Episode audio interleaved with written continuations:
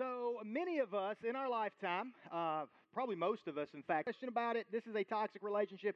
These are the type of relationships and friendships that, as Christ followers, as people that have, have said, you know what, I am putting my full faith and trust in Jesus, what He did, I'm submitting my life to His. He's the boss of my life. As Christ followers, we know that those relationships are leading us in a direction away from God we know that those are toxic relationships. Those relationships are kind of like, as Harley said last week, swimming in a pool of battery acid. We jump in, or if you jump in, you know it's not going to turn out very good.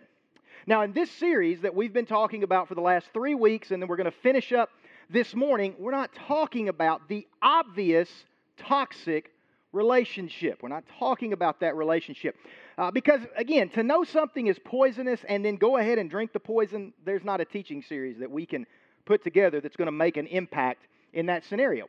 But in the cases of friendships that we think are healthy, on the surface, in fact, they, they look healthy. People might say to us, man, that's, that's a great relationship that you have there. In the case of that relationship that we think is headed in the right direction, which, by the way, for a follower of Jesus, the only relationship heading in the right direction is a relationship that is pointing us toward God. For that relationship that uh, we think it's going in the right direction, it looks like it's going in the right direction, people are telling us it's going in the right direction, but slowly, without maybe us even noticing it, it's becoming toxic to the point where it's not only poisoning me, it's poisoning the other person in the relationship, and ultimately, it's poisoning my relationship with God. Those are the friendships, those are the relationships that we're trying to address in this series that we've been trying to address for the last couple of weeks and this morning. These are not the relationships that are like jumping into a pool of battery acid. That's, not what we're talking about. These are the friends, these are the relationships that we think, you know what, that's a good one. It's like drinking from a pool or from a well of, of good, clean, fresh water, but underneath, without us knowing it, there is a barrel of toxic waste that is beginning to slowly poison and toxify that relationship. That friendship is what this series is about. And we're just trying to see, meet any need that Jesus is talking about how if we're using our friends, our relationships, to meet any need that Jesus is supposed to meet in the follower of, his, of Jesus' uh, uh, that person's life, then that relationship is becoming toxic. We talked about those things, uh, those needs being things like uh, stability, security, and perfect companionship. And we talked about if we're having our friends fill those needs instead of Jesus, we're probably seeing that relationship become toxic. And then in week two, we, we kind of took it a step further. We said that in the event that we are having our relationships, our friends feel roles in our life that really Jesus himself is supposed to fill, then we're allowing that friendship to replace Jesus in our life, and it's actually becoming an idol. And it's becoming toxic to us, toxic to them, and again, toxic in our relationship to Jesus. Because let's face it, Jesus paid a very high price for us to be friends with God. He paid a very high price for that relationship to be possible. And, and because he paid such a high price, he refuses to take second place. And if Jesus isn't first in our lives, he's, well, he's really nothing in our lives. Jesus has to be first if we're following him. So at the end of week two, we were kind of left with the question, okay? What now, right? I mean, what's next? So you've told us all of these things that can be toxic are toxic. What they what toxic relationships look like in the first two weeks, but what about a healthy one? What is a healthy relationship? supposed to look like. And last week we tried to begin answering that question that if friendships are designed by God, if they're designed by God, what is a friendship meant to be? What is that relationship supposed to look like? And last week, Harley gave a, really good example uh, or talked about what friendships are meant to look like from the perspective of me and I, the kind of the first person perspective. What are my responsibilities inside of the relationship? What should I bring to the party? How am I supposed to act? And in that regard, he took a great example out of the, uh, the New Covenant where there were four friends who took their uh, their friend that all four of them had, their, that fifth friend who had been crippled since birth, and they literally carried him to Jesus. They literally carried that friend and placed him at the feet of Jesus. So they got him closer to Jesus. But friendship isn't a one way street. right? I mean, any relationship that you have that is, feels like a one very long, it's not a one way street. What should I expect from the other person in the relationship? So last week we talked about my responsibilities. This week we want to look or we want to talk about what is your end of the bargain. What does your place in the relationship look like to me? Now, I've got to be very honest with you. If you would have just listened to the first two weeks of this series and you would have stopped at the first two weeks of this series, it would have been very, very easy for you to walk away thinking that we were trying to say you do not need friends. You just need Jesus. Jesus and Jesus alone. And you don't need any type of relationships beyond your relationship with Jesus, which is one of the reasons we say all the time please take each message in a series and listen to it. Even if you're not here on a Sunday or watching us online, then catch it during the week on SoundCloud or on Facebook or YouTube because uh, each message kind of props up the next message in the series because nothing could be further from the truth. We in no way are saying that we do not need relationships in addition, or we don't need relationships in addition to our connection with Jesus. In fact, not only that, God actually extinguishes that idea within the first two chapters of the Bible. In the first two chapters of the Bible, God basically says, no, you need, you need relationships. You need those things. He does that in Genesis chapter 2, verse 18. This is what it says. It's in Genesis 2:18. Then the Lord said, "It is not good so obviously that means it's bad. It is not good for man to be alone. I will make a helper who is just right for him. Now we read that and we initially automatically think husband and wife, man, woman. We talk, think of that relationship. And that context is accurate. But it also is in context of the human experience. It's in my DNA. And it's in your DNA to desire relationships. From the very, very beginning, from day one, from creation, from the moment that it all began, God experienced me and He experienced you to experience life in relationship. He created us to experience community. It's a big word, community. And Jesus, Jesus is a really good example of that himself, not only in Genesis 2.18, but uh, uh, in Jesus' example in the New Covenant. He's 100% God. He has no needs. He has no no desire. He, he doesn't experience hunger, thirst, um, being tired. He doesn't experience the emotions that I experience. He's 100% God. And yet, he's also 100% man. That, please do not ask me to explain that. I can't. No one can, really. If they try to, they're, they're just guessing. They're trying to explain it on our level. I can't understand that. But he's also 100% human, 100% man. And so he does have those needs that I have. And we see Jesus living that out in the new covenant in the four gospels because he experiences community. Jesus lives his life experiencing community. He has a community of, uh, of, followers. He has some very close friends who are not considered the you know, 12 disciples. We think about them. Then there's other very close friends. He has family. Jesus experiences his life, his 33 years here on this earth, in his humanity, in community. And that's the reason it is so important to us here at Stuttgart Harvest Church. In fact, it's so important, it's one of our core values. It's one of our core elements. Community is one of our core elements here at Stuttgart Harvest Church. See, we have seven core values that we hope, if we kind of stay in line with those seven core values, that it will help us to accomplish our vision. Which, if you didn't know, which hopefully you do, our vision, it's going to be on the screen. Our vision is we are trying to change lives we're wanting to see lives change by loving the Father, family, and friends because that makes Jesus smile and we want to make Jesus smile. So that's our vision. That's what we're trying to do here at Stuttgart Harvest Church. And one of the seven core values that we use to make that happen is community.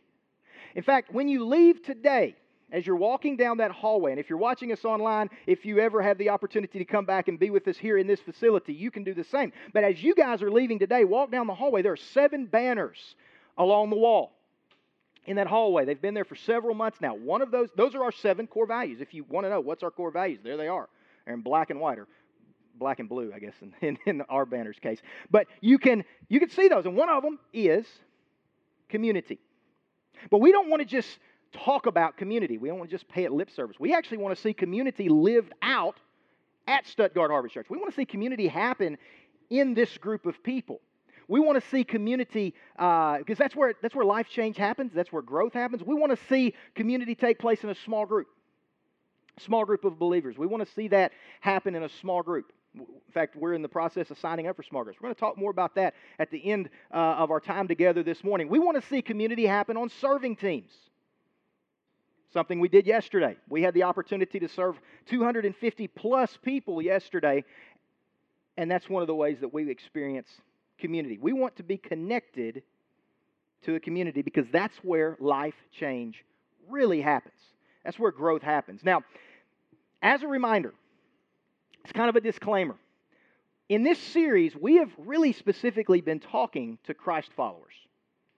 Okay? We've really been specifically talking to Christ followers and a Christ follower's relationship with another Christ follower. Somebody that has said, you know what?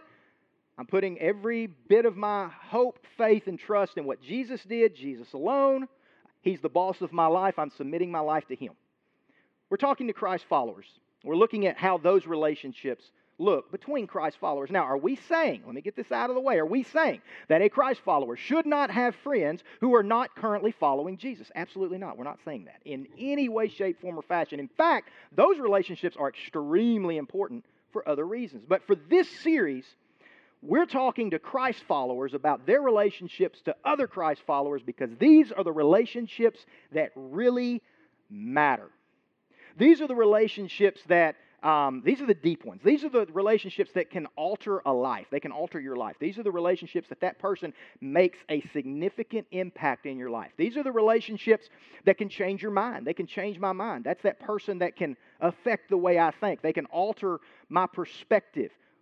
Maybe clarify it, maybe distort it. We're talking about relationships that you go to when life hits hard or You've got something that you really want to share, some joy that you really want to share with that person. Those are the relationships we're talking about. In fact, these are the relationships that Solomon was talking about when he wrote uh, in Proverbs chapter 13, verse 20. Uh, he said, and this is pretty straightforward and to the point walk with the wise and become wise, associate with fools and get in trouble.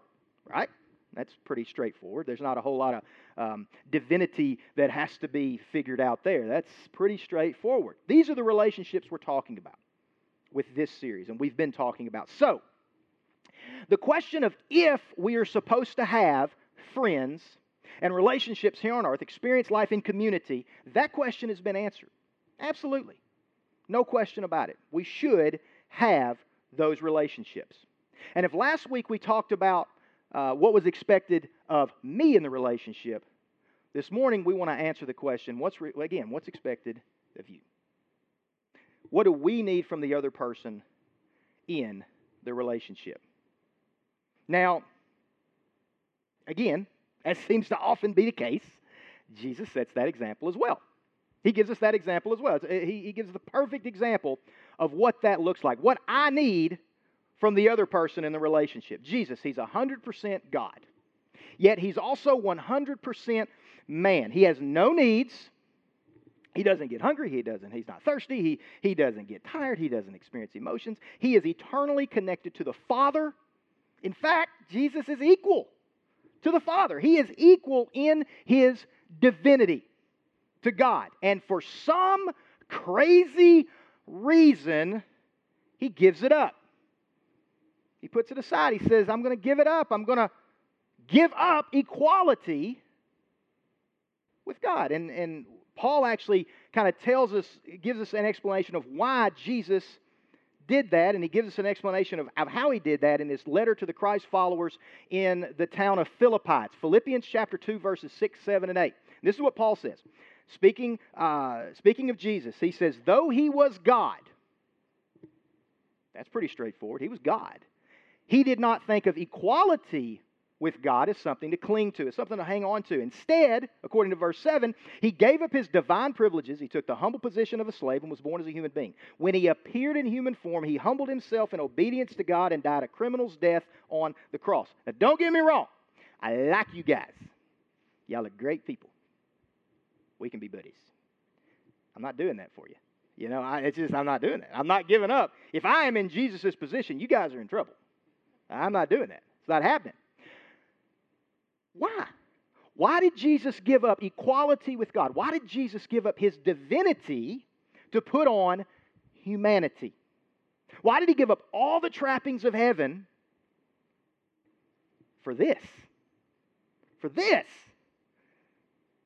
Again, Paul tells us going to be a lot of Paul this morning. We're going to talk a lot of Paul. Okay, Paul wrote like half the New Testament, so you can't get around him. So we're going to talk a lot about what Paul had to say about these things. But he said in a letter to Timothy, the first letter that we know of that he wrote to Timothy, 1 Timothy chapter 2 verse 5, Paul says, "This is why he did it. For there is one God and one mediator." Another word for mediator might be arbitrator, or somebody that kind of brings two sides together. There's one God, one mediator who can reconcile God and humanity, the man Christ Jesus. Why did Jesus give up divinity and put on humanity? Why? So that I could connect to the Father. God's over here, I'm over here, there's a gap, and I can't cross it. Jesus acts as the mediator, the arbitrator, the guy that brought us together. He came to draw me closer to the Father. That's why he came. That's why he gives up divinity to draw me closer to the Father. Without this friend, Jesus, I have absolutely no hope in a relationship with God. I can't do it. Because he's over here, he's perfect, he can't look at sin, and I'm full of it, and I'm over here, and I have no hope of crossing that gap. But Jesus arbitrated the case. And really, we ultimately need the same things from our friends in the relationship, from that other person that I'm connected to, my friends, my relationships, my you name it. We ultimately need the same thing from our friends. We need friends who will fight for our ultimate good and who will draw us closer to Jesus. But again, the question how? How can my relationships, the people that I'm connected to, how can they draw me closer to Jesus? How can they do for me what Jesus did for me and God? How can that happen? Well, I've got four things um, and there's probably several more, but these four were the ones that kind of jumped out. The first one is this friends deepen our joy in Christ. That's the way they can draw us closer to Jesus. Because friends deepen our joy in Christ. I mean, think about it. What are your most joyous moments that you have ever experienced in your life? Didn't you want to experience them inside of some type of a community? I mean, uh, think about I'm going to use Netflix as an example. I know they're kind of like, you know, in a little bit of a turmoil over some stuff, but Netflix, you get find a new Netflix series, right? And you find this new Netflix series, it's really good, you like it a whole lot, but uh, as soon as you're done with it, what do you do? You call somebody and you say, "Hey, I got this really cool series I'm watching. You need to watch it too, so we can talk about it." We experience life in community.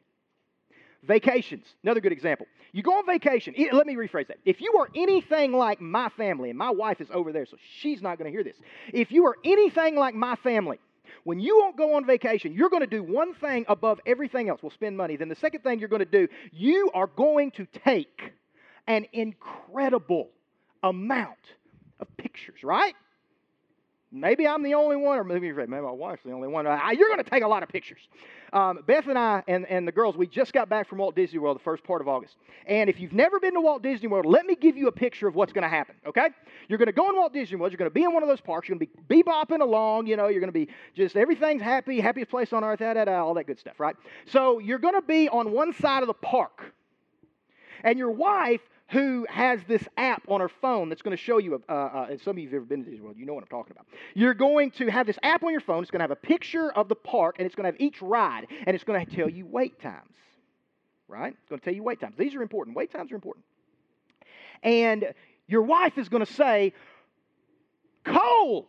In my case, anyway, maybe not yours. Hopefully, your wife doesn't say that. Cole. You're not going to believe it. Rock and roller coaster only has a 20 minute wait and we're going to start running to rock and roller coaster. But, and this is where the rub happens.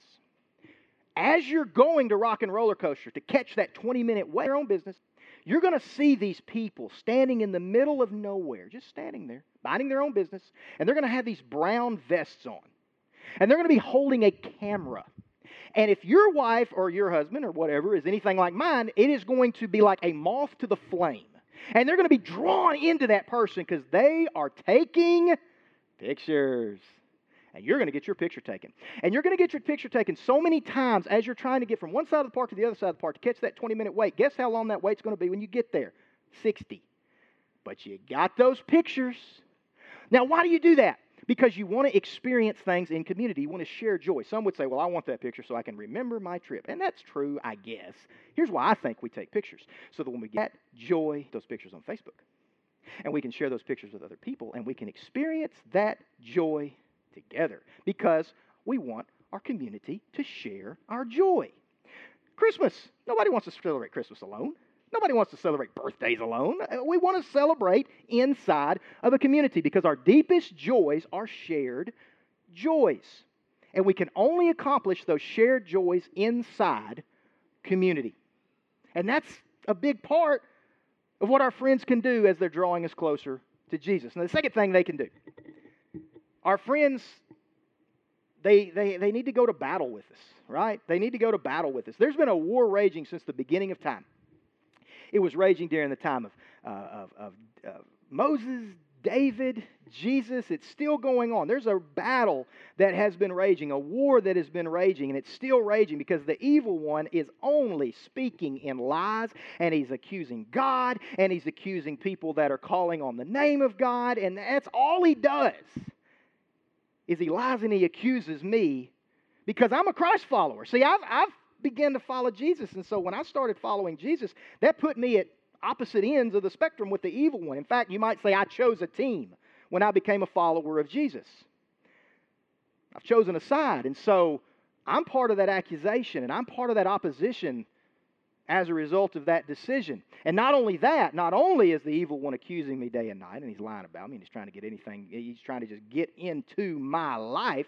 Not only that, the culture that we experience every day, it's controlled by the evil one. And then if that's not enough opposition to put the cherry on top, my flesh is still ravaged by sin. I still mess up. I'm forgiven, but I still mess up. That's a lot of opposition, right? That's a lot of opposition. That's a lot of opposition that a follower of Jesus is experiencing on a daily basis. Sometimes I feel like at every turn I'm experiencing opposition. Do you feel that way? I mean, maybe you do. Those of you watching at home, maybe you can uh, feel that way. Maybe different seasons of our life, we feel like there's more opposition that we're experiencing. I know I do. I, I, I experience opposition or feel like I'm experiencing opposition very often. And I've got to be honest with you. This is not going to come as a surprise to anybody. I am not smart enough. I am not um, uh, strong enough and I'm certainly not self aware enough to be able to fight this battle by myself. I can't do it. I cannot fight this battle alone. And we need friends who will lock arms with us in this spiritual battle. Now, that sounds really cool, right?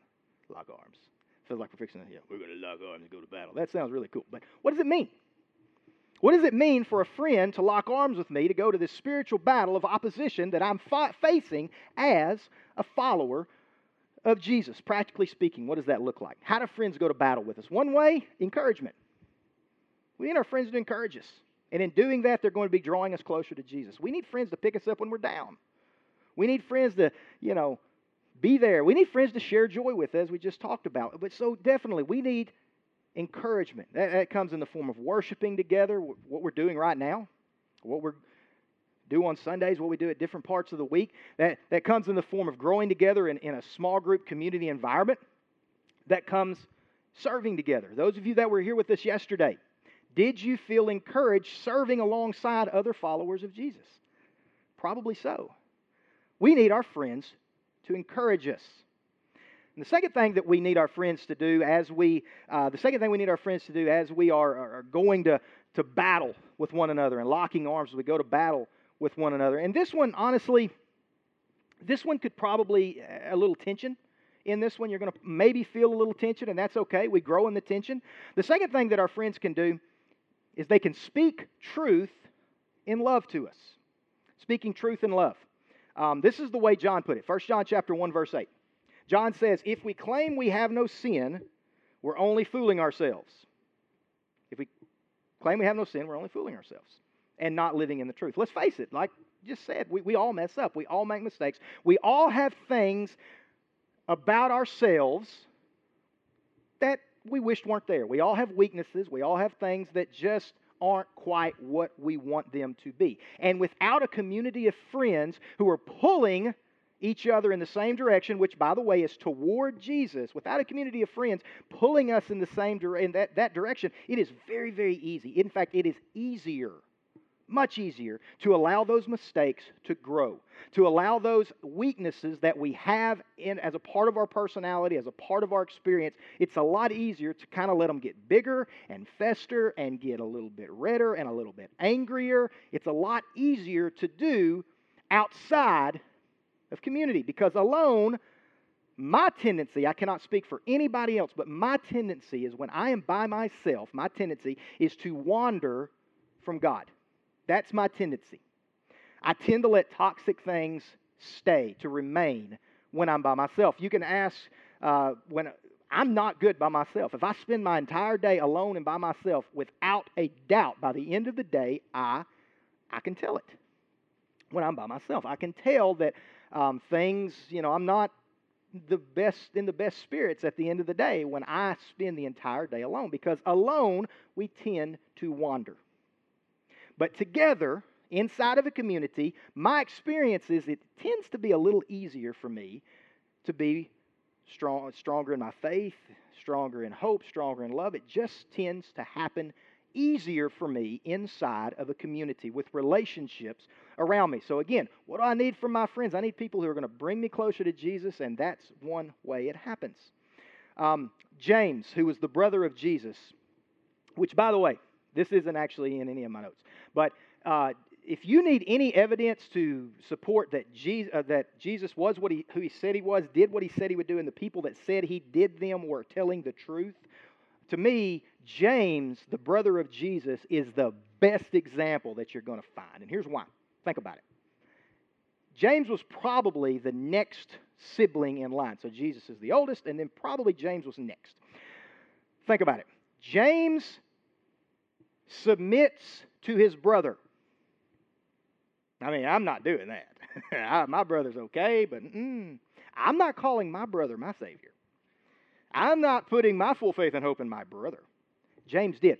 Now, interestingly, though, James didn't do it during Jesus' 33 years. He actually does not become a follower of Jesus until after Jesus' death, burial, and resurrection. James actually re- rejected him during his life.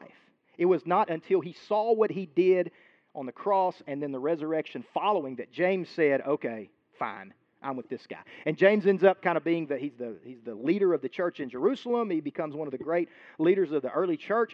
James is a great, great evidence to support that Jesus is who he says he is. And this is what James says when he's talking about our friends speaking truth in love to me as a Christ follower. James chapter 5 verse 16. This is what he says. Confess your sins to each other and pray for one another so that you may be healed. Wait a second. I thought we were only supposed to confess our sins to God. Apparently not. James says, confess your sins to each other. Talk to one another. Let it all hang out, right? The earnest prayer of a righteous person has great power and produces wonderful results. As a follower of Jesus, I need, one of the things I need from my friends, from my connections, from my community, is for them to keep it real with me. Be honest with me.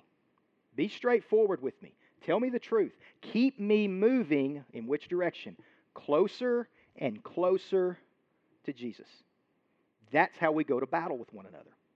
Another thing that our friends can do, our relationships can do, they carry us in our weakness. They carry us in our weakness. So we're we're not always on top of the world. We're not always feeling great. Sometimes we're higher than we are at other times. Sometimes we're lower than we are at other times. But we all have experienced seasons where we're weak and where we're struggling.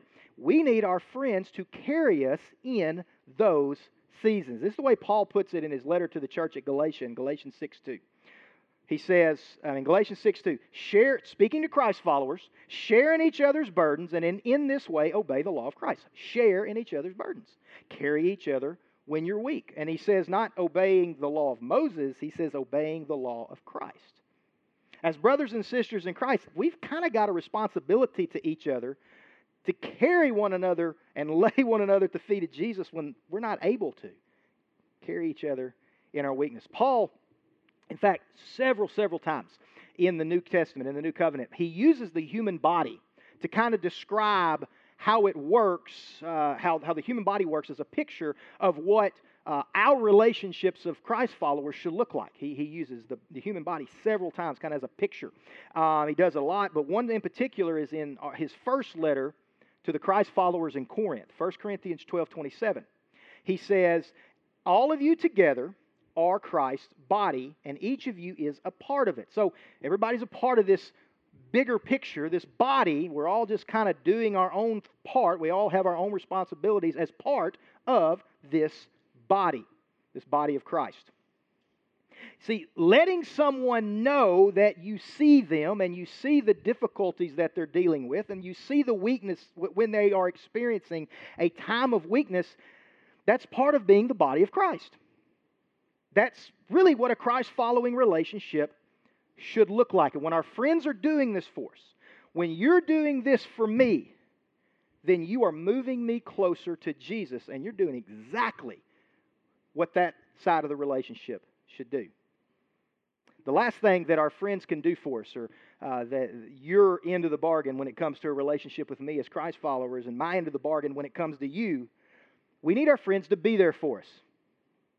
I heard the eyes roll. Duh, right? Yeah, of course we need our friends to be there for us. That, that one goes with, should go without saying. You don't have to get real deep into the Bible to find that one. We need our friends to be there for us. It's, it's simple, but it's true. It's very powerful. Again, Paul wrote a letter to the Christ followers in, Th- in the Greek uh, city of Thessalonica. I told you, going to be a lot of Paul. But he wrote this, this letter to these followers in, in his First Thessalonians chapter 5, 14. And it's, it's in this scripture that Paul kind of, everything that we've talked about this morning, we could really sum it up in this verse. We could just kind of, this is the box. Paul put it in the box, wrapped it up, put the bow on it. This is kind of summing the whole thing up. What do I need from you? What do you need from me as followers of Jesus? 1 Thessalonians 5:14. Paul says, "Brothers and sisters, we urge you to warn those who are lazy, encourage those who are timid, take tender care of those who are weak, be patient with everyone." It pretty much wraps it up. Encourage those who are weak. Speak truth in love or excuse me, uh, warn those who are weak, encourage those who are timid. Be encouraging. Take tender care of those who are weak. Carry us in our weakness. And be patient. Just be there. Just be connected. Be there as a part of this community. Now, you might have noticed so far in the last few minutes that we've been talking, you or I've been talking, I guess. You might have noticed that something about everything that we've been talking about this morning and if you did notice this, you get the gold star. Let me know after church, and I will give you the gold star. You might have noticed how every single passage that we have read, and it's true of every single passage in the Bible when it pertains to a Christ follower and that relationship. Every single passage. In fact, every one of Jesus' teaching did, did the same thing, basically. It always concerns a group it's never talking to an individual. Every single verse that we've used this morning, every single verse you find in the entire New Covenant, it's always talking to Christ followers as a group, never an individual. We're never addressed individually. We're always addressed as part of a community. We're always addressed as part of this community.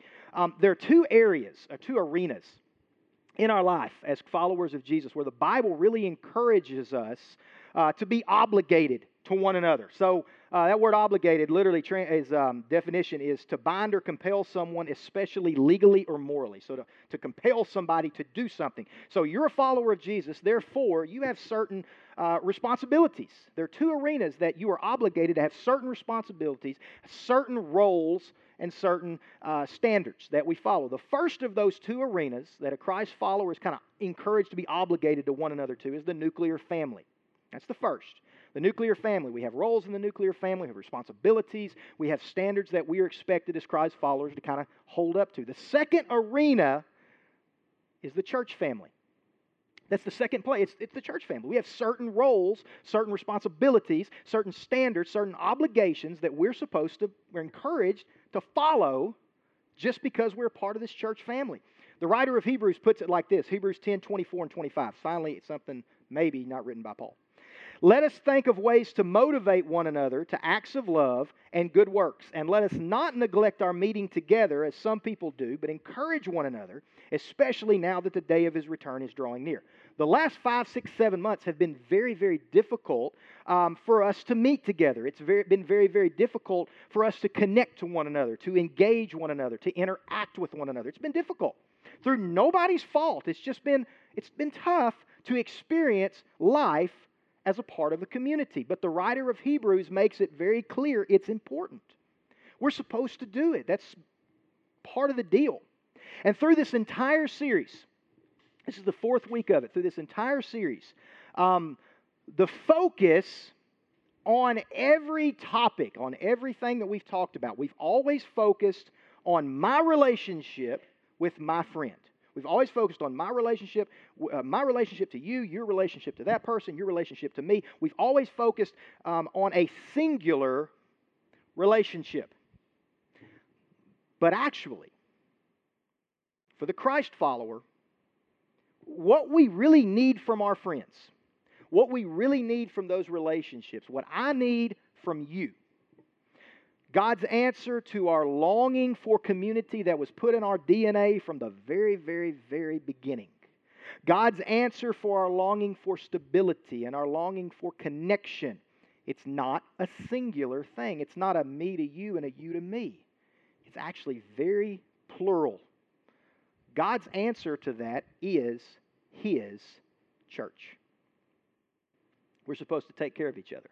We're supposed to provide for one another. We're supposed to be there for one another. And in doing that, as followers of Jesus, we draw one another closer to Jesus. See, we, we don't just need only an individual committed to us. What I need from my relationships, it can't be filled by one person filling all of the roles that we just talked about, all the examples that we just talked about. It requires more than just an individual. It requires more than your ride or die, or your hunting buddy, your fishing buddy, or BFF. It requires more than that. Filling all of those roles that as a Christ follower we need from our relationships, it actually requires a community of people. And that community of people, Jesus called his church. So that kind of leads us to the what now? How does that uh, connect us? What does that mean for me? What does that mean for you as we move forward? Well, that, that's our next steps this morning. We have two next steps. And, you know, you, you may not be comfortable with them. That's okay. But I would encourage you, these two next steps, these are, these are significant as a part of being in this community, being connected to these relationships that we obviously very, very sorely need. The first next step, and by the way, if you still have your connection card or if you have it pulled up on your phone, if you're watching, if you have it on your phone or on your device that you're watching on, um, on the back side of the connection card, there's a place for comments. So if you would, I have two next steps. The first one is Will you commit to becoming a part of this community by joining a small group? Will you commit to being a part of this community by joining a small group? This will be the last time that you hear me talk about small groups until January of 2021. We'll not talk about them because they're going to begin. Our, our small group trimester begins. But it's inside of that small group where we're in that community. We're engaging, we're interacting, we're connecting, we're growing inside of a small group. We have two different small groups we have an in person small group and we have an online small group. Both great, both the same, both equal. If you're watching us online, you may be connecting to the online small group, but will you commit to being a part of this community by being part of a small group? If you will, in the comment section on the back of your connection card, just write small groups and let me know either in person or online. Will you do that? Now, maybe you're sitting there and you're like, eh, not quite ready for that step. I haven't, you know, I'm kind of kind of new here. I haven't really been, I don't know, you guys may be a little weirder than I think. And that's okay, because we are. Um, but the other one would be this if maybe that's too big of a step, the small group thing, that's too big of a step, okay? Will you commit then to being a part of the community, being connected and engaged in these relationships? Will you commit to being part of a serving team? Specifically, will you serve with us October 10th and October 17th at the Pumpkin Patch? Will you do that? Will you help us serve our community? Will you help our, us love our community and in doing that be a part of a serving team where you too can get those relationships? Will you do that? If so, just write on the back of your connection card, pumpkin patch. Yeah, I'm going to serve. Maybe you want to do both. That's great too. Can, there's plenty of room. You can write on the margins. I'll read. I'll find it. Will you do that? Will you connect with us by either joining a small group or being a part of the pumpkin patch and serving our community and doing that? Because if we go it alone, if we go it alone, we're destined to fail. And God knew that. He knew that. And He had a plan to take care of it. And that plan, that plan's us. That plan's this. It's this group of people. God's plan to fulfill our needs in relationships and in community is His church. Let's pray. Jesus, we knew that alone, um, we know that we're weak, we know that alone we more easily wander from you. And, and God, we just we know that we're vulnerable to the accusations and the lies of the evil one when we're alone. We just ask today that you would help us to commit to experiencing community that you've given us, which is your church. And God, we just ask that you would give us friends who carry us when we're weak, encourage us when we're in need. But most of all, God, this morning, we ask that you would make this community of believers, this community of believers, Stuttgart Harvest Church, God, make us a community that draws people closer to you. Amen.